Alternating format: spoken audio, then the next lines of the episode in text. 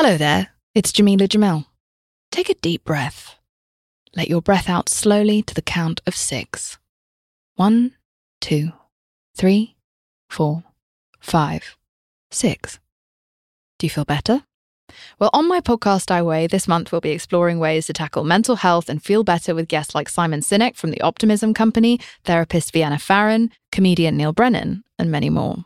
Listen to I Weigh wherever you get your podcasts. Help Me Be Me is self help for people who hate self help, hosted by me, Sarah May. What I talk about on my show is my personal opinion, and it's not a substitute for professional help. I'm not a licensed therapist, and this is based on my personal opinion. So take what helps and leave the rest. If you're really suffering, call 911 or your local emergency services.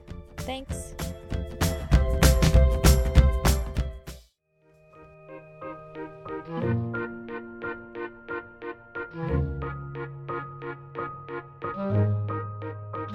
Hi, friends. It's Sarah May, and this is an episode called Painful Comparison. And it's kind of about why it's happening and also how to stop it. So, this is for anyone who is fixating on what is better about someone else and devaluing yourself. It's that flux that is our own perceived value because it can become an obsession, something that doesn't let go of your brain and it haunts you. It almost, it's like a worry that you cannot put to rest.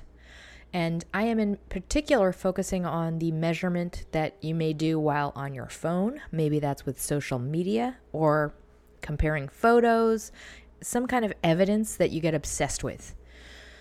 So, with that, there are three parts the what, the why, and the how, the tools. Part one the what. Searching, scrubbing, trying desperately to find that quote answer to what I should be or whether or not I'm measuring up. Is this thing better? How much better? What is the stuff? It's like this itemization process that our brain goes through, searching for an order or like a logic to where do I fall versus others like me. Or maybe it's a quantifying of what is wrong with me and what I hate versus them. So, this process can make you feel restless, sleepless. Like it can actually get you out of your bed at night to go check even more. It can also rob you of your present joys. Like it has stolen your ember. So you might feel like you're outside of your experiences, like this toxic preoccupation, um, constantly still trying to decipher the answer. All of it, however, is a perspective that with the right energy and effort, can be shifted. It can be undone once it is understood and kind of dismantled, if that makes sense. Which brings me to part two the why. So it's what I would call a quote soothing game in that it makes us feel we are in control of something. We feel we are seeking out quote the truth and therefore our brain feels that it has become more safe in the thought process. So by being active, we give anxiety a reasoning. It gives it a logic source, a logical source. But when we start compulsive comparing, it's basically a blip in your oldest wiring and you've got to disengage.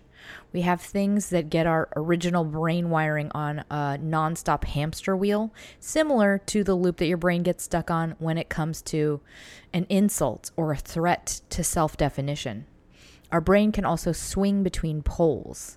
So you might go from I am great, smarter, better than they are to I am nothing, I'm worthless, I have nothing going for me.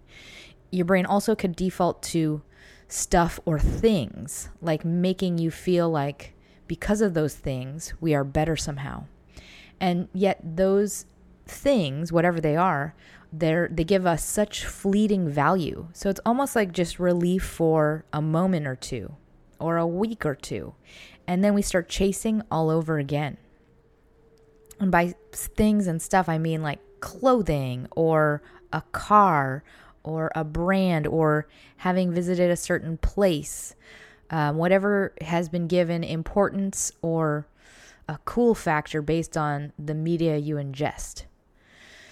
So, when we have a fear of personal lack to compare ourselves to other points, we will triangulate a reasoning for why we are okay. So it's like an instinct, an impulse that is meant to be helpful because sometimes by grabbing this stuff, that's how we feel stronger. To gather definitions that represent certain ideas. And so we grab onto them and we hold onto them as a part of ourselves.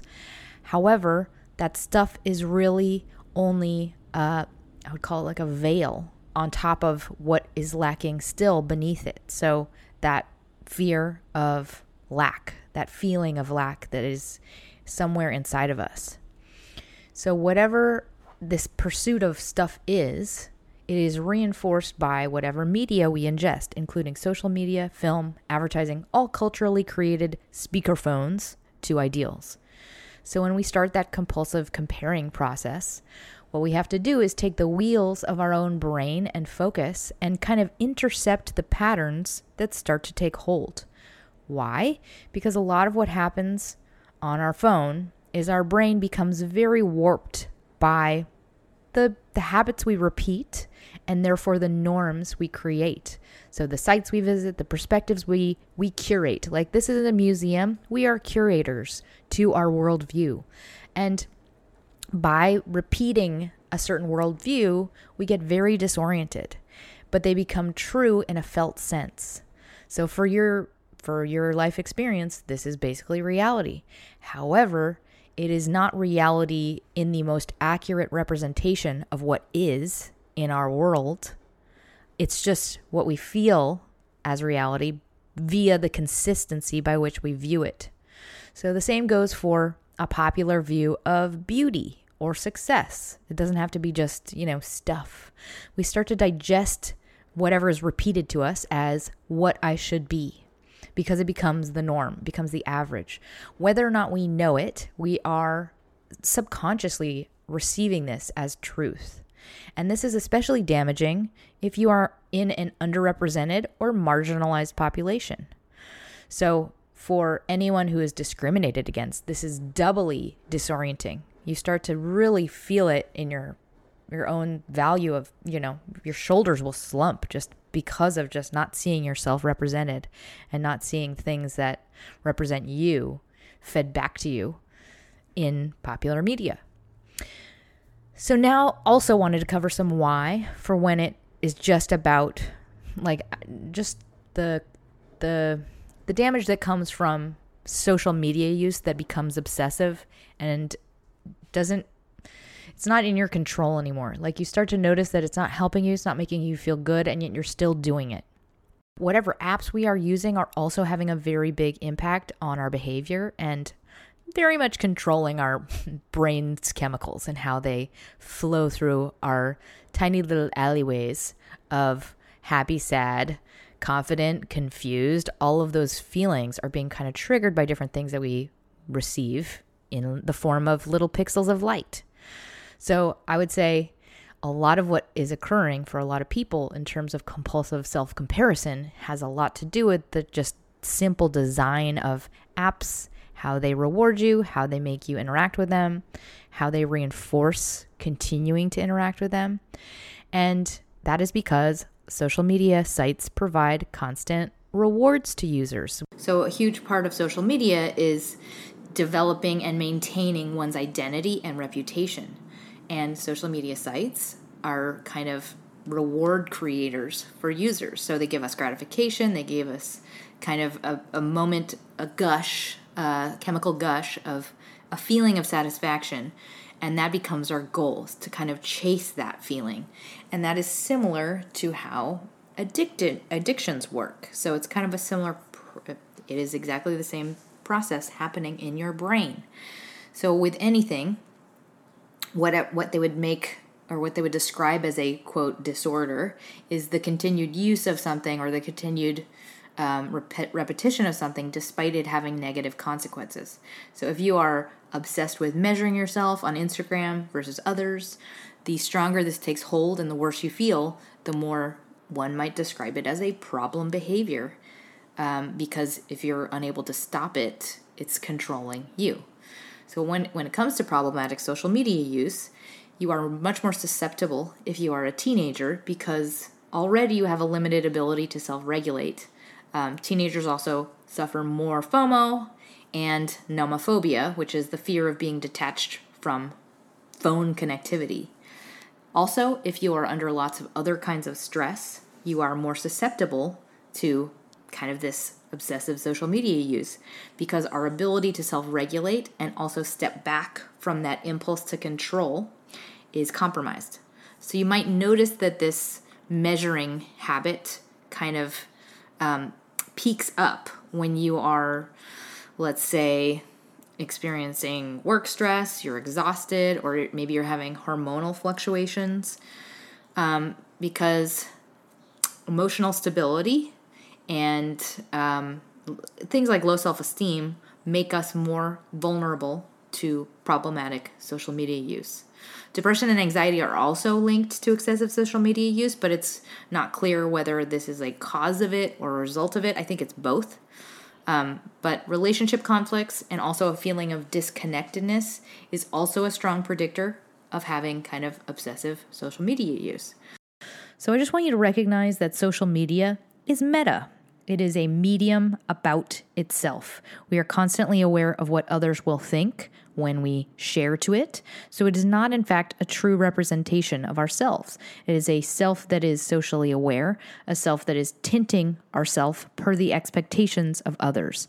And this is key in just the simple fact that we are altering, no matter who we are, a self for public consumption.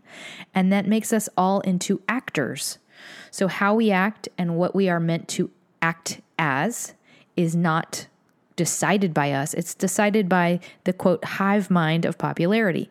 And all of this stuff happens below consciousness for the most part. Like we we may be aware of it, but then we're still kind of being controlled by it or, or acting according to the rules. So I just want you to look at the motive for what it is. It's not an expression of self, it's an altering of self and a silencing of part of the self. And that makes it slightly wrong in just the motive, you know? We're, we're altering who we are as a way to gain popular approval. And so that in itself is making us feel like that is what we should always do. So, my goal in telling you that is so you can just put this in particular, this projection, in the right box. Have it work for you in your life but do not have it work you. Like use it for what it's good for, but very clearly keep your awareness on how it operates so that it does not hurt you and melt your mind and your identity. Because you can start acting like a puppet for the things that you're supposed to do. It's like everything becomes kind of this like regurgitation of systems, you know?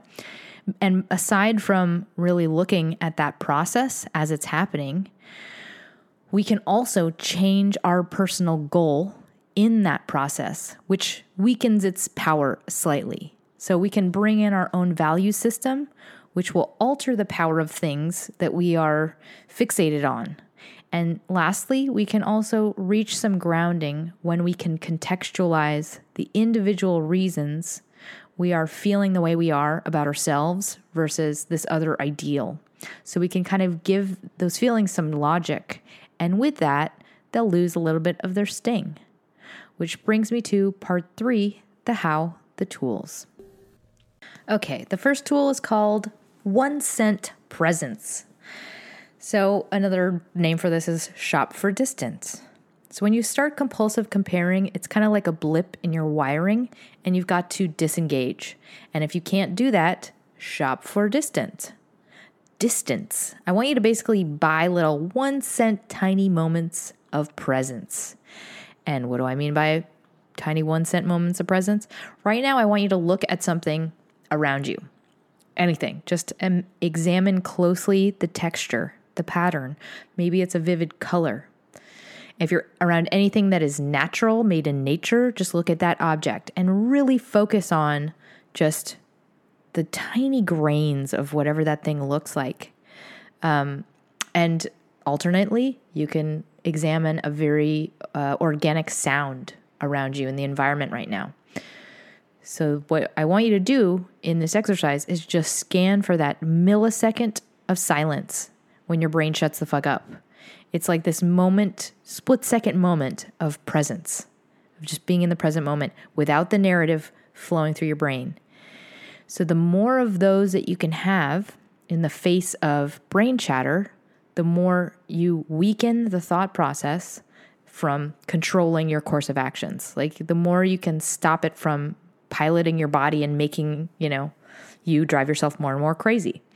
So, after a while of practicing one cent moment here, another one cent moment here, another one cent moment here, in the face of my fucking thoughts are driving me crazy and I'm going obsessing again. If if you can keep doing those little moments of disengagement, something cool starts to happen. You will start to notice that you are concretely changing. It's like this this long-standing personality trait is starting to unclench and alter very slowly, you'll start to see like, I'm getting a little bit more spaciousness in this need to go through this routine that I've always done. So that's what happens is your brain starts to change. It's pretty magical. It starts so imperceptibly. But the more you can foster just tiny little moments like this instead of going through the automatic response, the more you can choose how you actually want to behave physically even if your brain is telling you to do a bunch of terrible shit, it's like you can actually have a moment where you're like, I am not going to respond to that. You have autonomy versus thoughts. All right, the next tool escape the bubble. So, this is a tool for fostering a different perspective. And this is how we start to loosen the hold of our brain's need to compare and obsess about what we have and we don't have. So, we have to look for others around us with healthier viewpoints than ours. And we basically try on their brain for size, try on their value system, and start to emulate what they do and think in a way that they do. So, as well as that, you can actually try unplugging yourself from the bubble you are in culturally, socially, and actually visit a totally different place. Maybe that's a country, maybe that's just an area of your city somewhere that is removed from this particular viewpoint. And when you can get out of your own particular worldview just by traveling somewhere, it becomes clear how different the value system is. Like you can see outside of like all of the conditioning you have for just a, a moment, and you can see, like, whoa, this is so, you know, insulated and small. It's such a construction, you know, that I'm trapped inside for most of the time.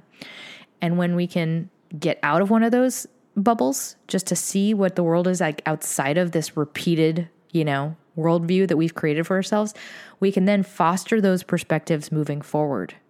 So, a great person to visit is somebody that is an older generation than you, um, or somebody that is that you would say is like confident and peaceful and comfortable in their life. Like we kind of can pick these role models for ourselves in different areas of our life.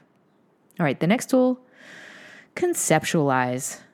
So, one thing that is really helpful in any change we want to make in our lives is I think it's great to do it in a journal, but really conceptualize the thing that is happening to you and see it for what it is. Like take it apart from like a mechanics perspective.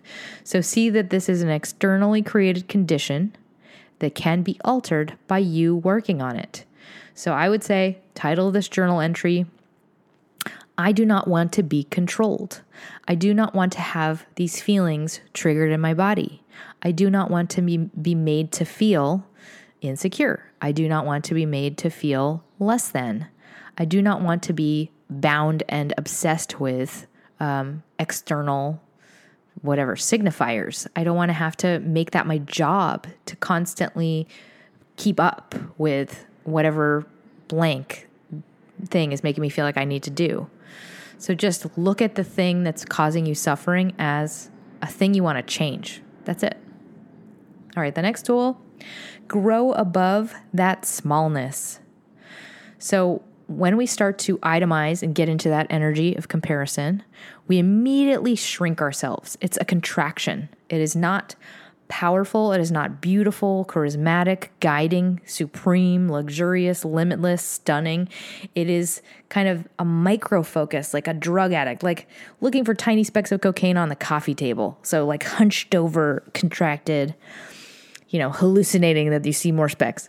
So when you can when you get into that obsessive energy, I just want you to picture like you in that moment, picture yourself like hunched and microfocused and reverse your actual posture. Think of yourself reversing your energy and think about being expansive and greater than. Like arch your back, come into kind of a feeling of individuality, uh, limitlessness, and I am bigger so much bigger than this thing, than this feeling, than, than this object, this rule, whatever thing I'm th- I'm measuring myself against.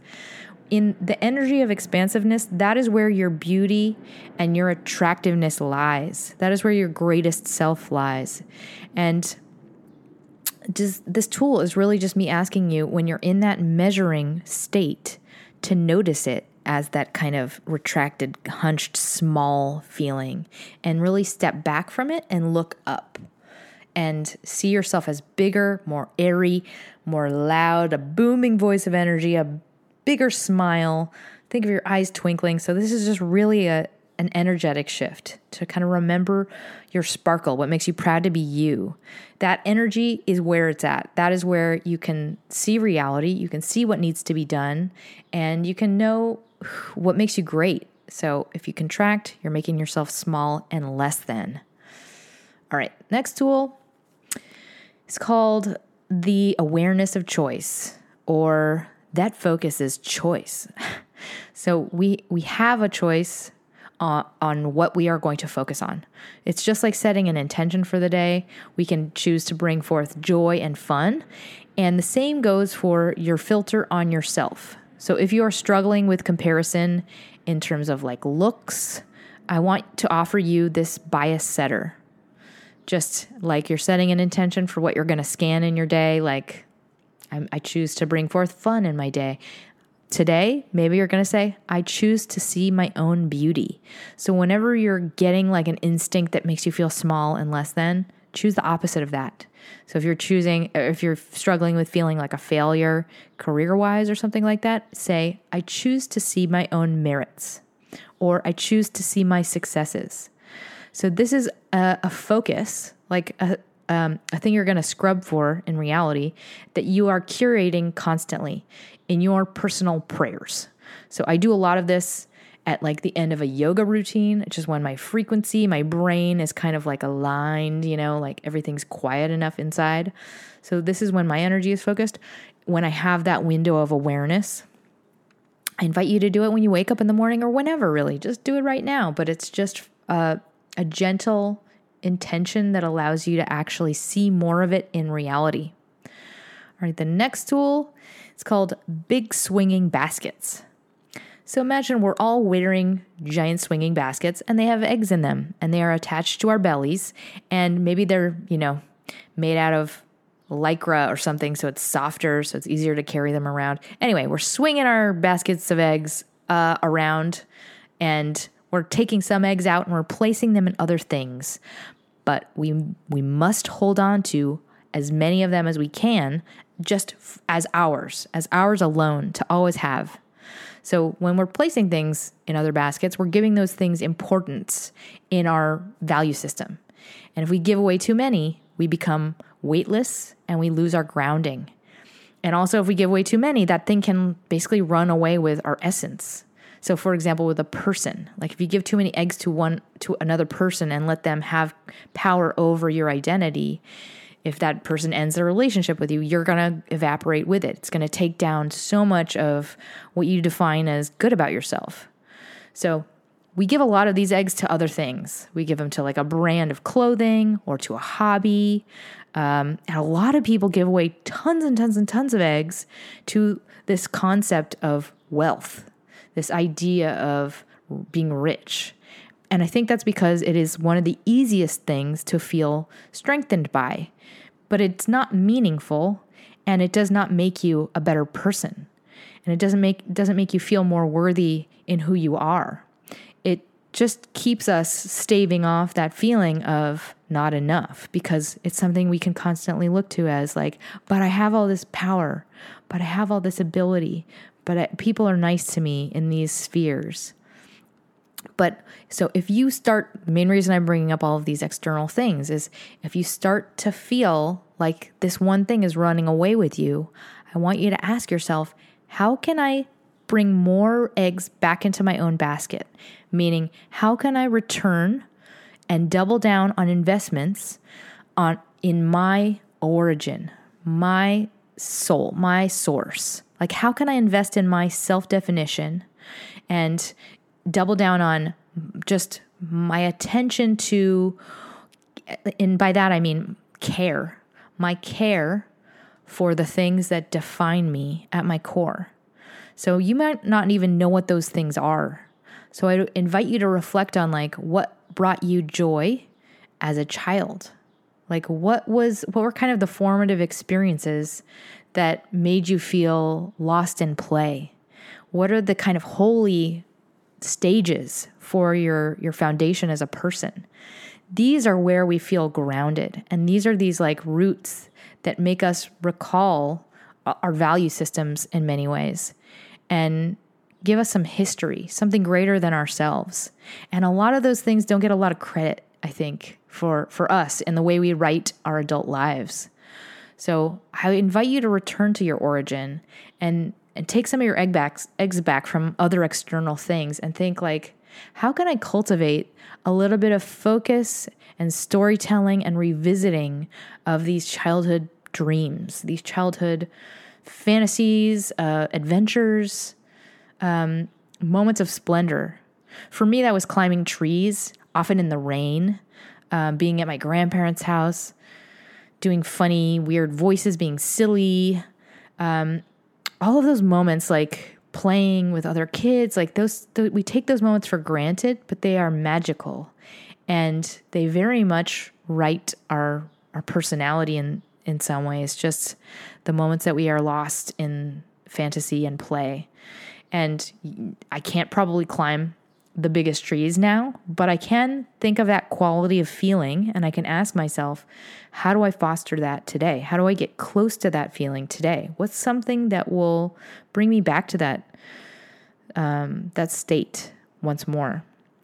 And when you can give yourself those moments of feeling or these recollections in the face of feeling worthless or feeling like we don't have enough, we aren't enough, it's like we're reinvesting eggs in our own basket and we make this idea of me, myself, alone, no matter what anyone else thinks, important. And and now I just want you to imagine meeting someone like that. You meet a new friend and you see that they think of those things about themselves as important. They spend time investing in these little trivial quote unquote moments of play that are just special to them. They celebrate origin points in their life. Or let's say, you know, they play music and they write songs and they draw comics, whatever the thing is that brings them this old childhood joy.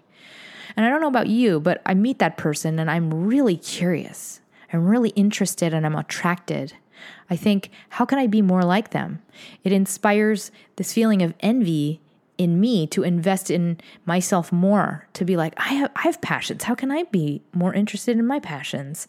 So it's like this is is almost like you know I would say something that a lot of whatever you want to call it influencers or famous people or whoever it is that we happen to be following at a time a lot of these people are embodying embodying that kind of energy or or project, portraying it. And I think that's what attracts us is we're like, oh, they have a secret. They know something about themselves in their core that's very valuable. How do I get that thing?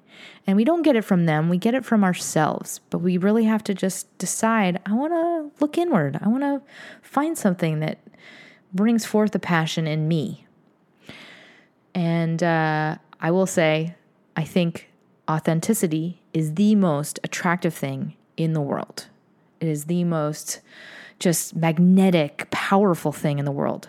So, another reason to do it. All right. The next tool is called This is Your Brain on Ego. So, I don't know if you saw the ad in the 80s. Um, you've probably seen it on a medley of old commercials at some point in time, but it was an ad that was showing an egg being fried in a pan.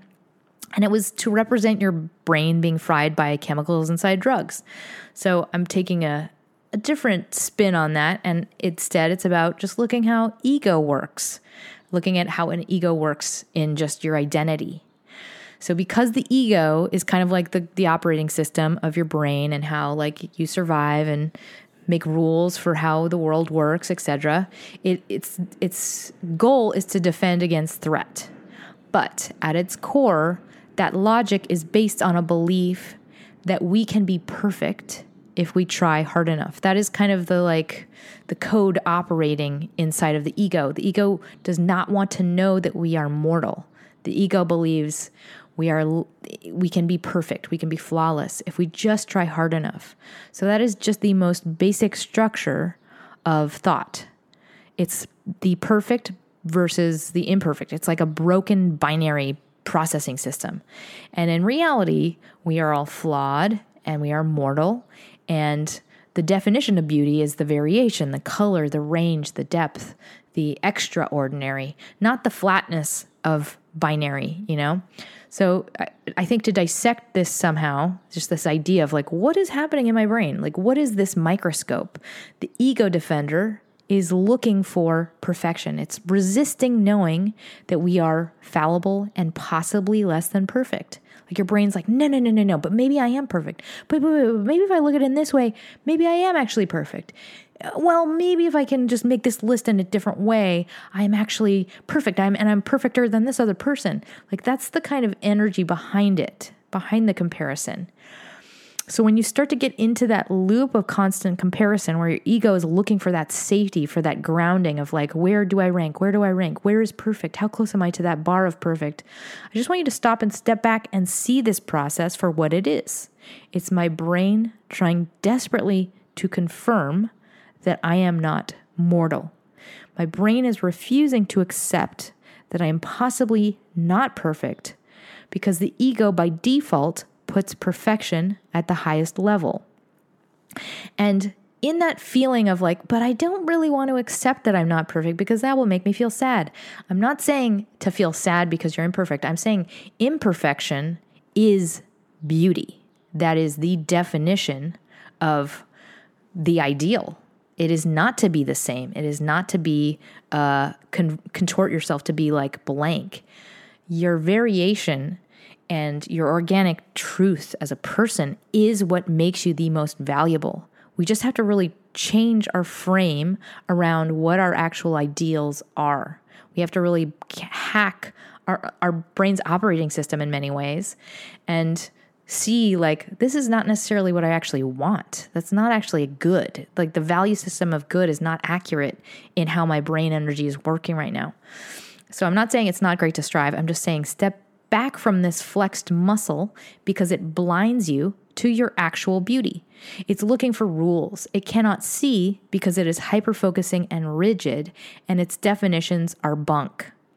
So, another way to frame this is you can think about when you were three or four years old, how unevolved your idea of beauty was. Just think back, like how simplified was my view of like who is beautiful or who is I mean it doesn't even have to I'm fixated on beauty but like could be like success. How simplified and kind of uh, ignorant was your childhood self's view of what success looks like or what beauty looks like? Like you have the same limits to awareness when you get into that computer zone of uh, of grasping for rules. Like when your brain gets into that hyper focusing, like, is it this? Is it this? That's the same exact thing that's happening. You're becoming, you're reverting to a child. I hope that made sense. That got super theory based. Um, but I hope this helps somewhat. I mean, it's something that a lot of people fo- uh, fall victim to, and you're not alone. It's like, I think it's exacerbated so much by social media and just the way that we interact and share things about ourselves and the mediums that those um, the rules of those mediums and the norms of those mediums. So it's just really about like recognizing that as a huge important factor in what is happening in your brain and your body and your own view of yourself. It's like we can't it's like we get a this set of goggles stuck to our faces and we can't take them off. So this is a step in that direction of removing them for hopefully a while. So before I close, I wanted to thank my latest sponsors. I have a new monthly sponsor, Eric. Thank you so very much. And a new donation from Maggie. Thank you so very much. And a new Patreon, Katie. Thank you so much. Welcome. And a lovely donation from Khan or Kane. I'm not sure how to pronounce your name. And a lovely, amazing donation from Amy, a huge donation from you. Thank you so very much. Anyone who has the means, donations really help out my show. And if not, a review on iTunes is also greatly appreciated. Thank you so very much for all of your support. It means a lot. And in closing, it's okay to not be on all the time. It's okay to not be polished and, you know, on camera all the time. There's more depth than what you see on the screens of your life. There's more meaning for you tied to your origins, the places that are meaningful to you, the experiences you've had. All of that can be an amazing resource if you start to get into this mental state. And with regards to these, what I'm calling turning toward your origin, like you never know what those temples of your souls will be. Like at the time, you've probably taken them for granted because you're you're just playing, but you're in a state of joy. You're in a state of life's, you know, reverie, and you'll wish you could return there, kind of spiritually, for the rest of your life. But just that feeling of being like you know selfless is like an arrow that's pointing. It's it's showing you to this sacred site you must create inside of yourself. And this is kind of like your holy expression. It's where you become limitless, expansive, and bigger than all that tiny stuff. You start to float above it. it doesn't mean anything anymore. All this, the comparisons and the ranking and like the the objects you buy. So when we are kids, we can feel this energy, this limitlessness. And then we grow up and things become about doing and busying and making sure I have all the things, the quantifiers, checking all the boxes. So if you if you're recognizing, you know, all of these boxes are consuming all of my time and my life and my energy and my brain is getting away with me, you have to make a choice to foster the other energy and and that presence, that soul, that limit limitlessness. And the more you do that, the more you regain it. It's like an inner compass, and it's so much bigger. It's more fun, it's happier. And I would say, just if you notice, like this device I hold in my hand is not making me happier, just take a break from it a little while and delete an app or two and just see how you regain your understanding of the world just the tiniest bit. It's kind of like unplugging from the matrix or two matrix, matrices. Like we forget that, that it's happening and it can very much take over our patterns of thinking. So, I wanted to leave you with a visualization for expansiveness. So, imagine your brain, and maybe it's swirling with a cloud of chatter, but now that's being misted lightly, and there's just the chatter is falling to the ground, and your energy is expanding rapidly. Your center is becoming stronger, and the room is being filled with your bright white light and your body is growing lighter and brighter and almost floating. Your energy is growing, and you are becoming just a beam of light and joy and limitlessness. And now you will uplift everyone you are near. Smile.